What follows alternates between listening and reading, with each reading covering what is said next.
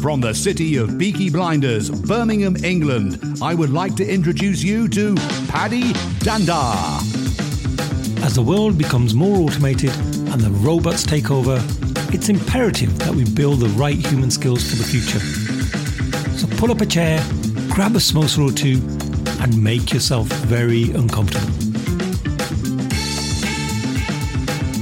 So, Brenden, we've talked about your YouTube channel and you built up a huge following of around 25,000 followers just on YouTube itself. I know there's a fair few in the audience, some of the listeners and the watchers who are also on that journey to create good content and start to build that following. So I'd love to know some of your tips and tricks for anyone out there and, and even for me, because I'm on the same journey as well. Absolutely, Paddy. So, a couple of thoughts. One, I would say we need to replace thousand followers with thousand conversations. People forget, Paddy, that it's all about real life conversations with people. People don't know this. There's a reason I got to a thousand subscribers so quickly. I got there in four months, and I had nothing to do, nothing to do with the YouTube algorithm.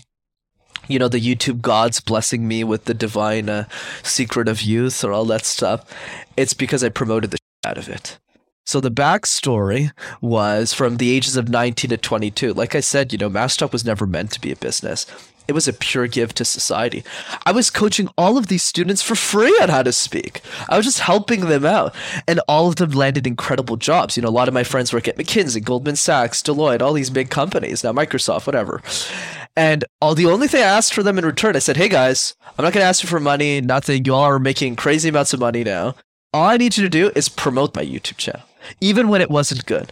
And they all did. That's how I got to a thousand subscribers. So you need to be willing to have the conversations. Even the conversation we're having right now, Paddy, Why am I taking my precious time being on so many podcasts? Even now. Because I never forget what made me successful in the first place.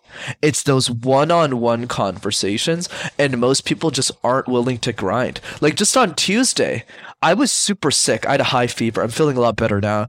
But I had a really high fever on Tuesday, and I did eight interviews in a day. Eight interviews in a day. That's how badly I want it. Because in my head, Paddy, when I started Master Talk. I don't care if the YouTube algorithm is going to push up my content. Obviously, the gods are more favorable to me now, but not at the beginning because YouTube doesn't care about you until you have enough subscribers. So, what I told myself was, you know what? Even if nobody knew who I was on YouTube. At least if I went on 10,000 podcasts, even if only the host was listening to me and I went on 10,000 podcasts, at least I would have 10,000 new friends who would support me. Because it's a very different feeling when you see me on YouTube versus when you actually meet me. Because you go, this guy's really passionate about public speaking. He really cares. And that creates a new level of loyalty that you just can't get from watching somebody's YouTube videos. Because that loyalty is what makes you want to share my YouTube videos with anybody who says the word communication for the rest of your your life. And that's how you build real loyalty. And I think that's a big miss for most people. That's number one thousand conversations, not a thousand followers, and you'll hit the numbers you want to hit. That's one. Number two is quality is more important than quantity, depending on where you want to put your content. So across all socials, Paddy, we need to be very smart about where we put our attention. So in the same way that we spend time picking the right major, going to the right university to get the right job, to fit our right skills, social media is the same thing. We need to invest. Same thing with our marriage or our relationships. We need to invest in the right medium that if we spend enough time planting the seed, putting the money in, it'll eventually gain the return. And at the end of the day, Paddy, there's only a handful of mediums that compound over time, like putting money in like an index fund.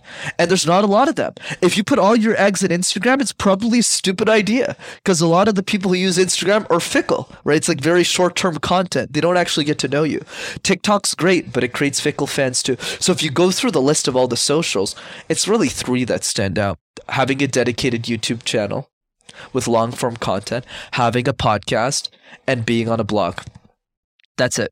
Those are the top three. Those are the ones that your content lives forever, where you should actually put your time towards. And I looked at all three mediums and I said, you know what? YouTube's the most effective one.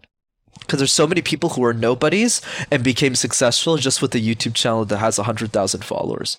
So I put all of my eggs in that basket, meaning I wrote a five figure check to my best friend to do my production long before I had the money for it. I said, if I win on YouTube, I will make it. And that's exactly what happened, right? And that's the key. You got to put your eggs in the right basket and make sure it's amazing.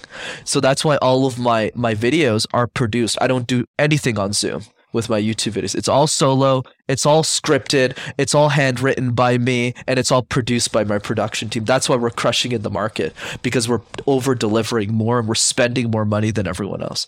That's number two. And then number three is think in decades, not days. A lot of people at the personal brand, Paddy, they go like, what's hot?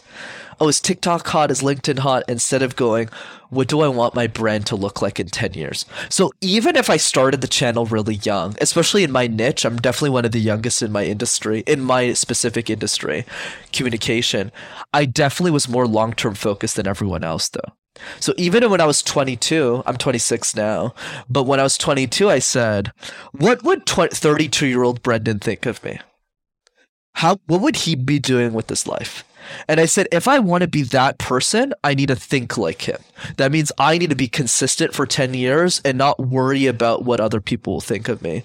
And that's exactly what's going to happen. I'm guaranteed 100,000 subscribers at this point, as long as I keep trickling towards that. And most people don't have that mentality. And that's why most people lose. Wow. is all I can say.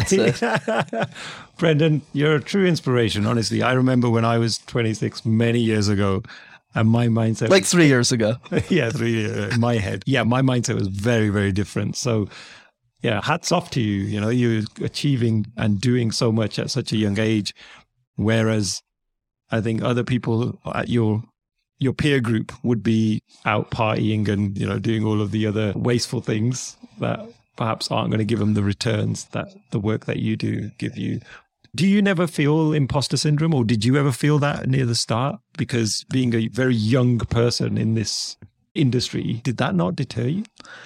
Absolutely. So, so a couple of things, Paddy, because I'm very upfront, right? My my clients know this about me. I party a lot. Absolutely. I don't drink. I'm really smart about that, religious about that, but I definitely party. I think it's more about what are you prioritizing in your life, right? So for me, I only focus on three things in my life making Master Talk successful, protecting my family, and having a good time doing all of those things. That's it. So I don't you don't you won't see me do anything else. That's it. Right? But because my list of priorities is so small, I'm really focused on getting those objectives out.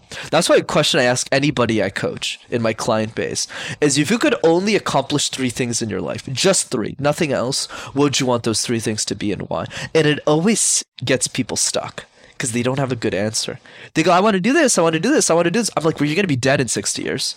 So let's figure this out. If you can only do three things. So it gets people really focused. That's one thing.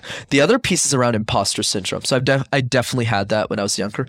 Not so much anymore, but I'll tell you a story that I think will help us kind of put this put this to rest once and for all.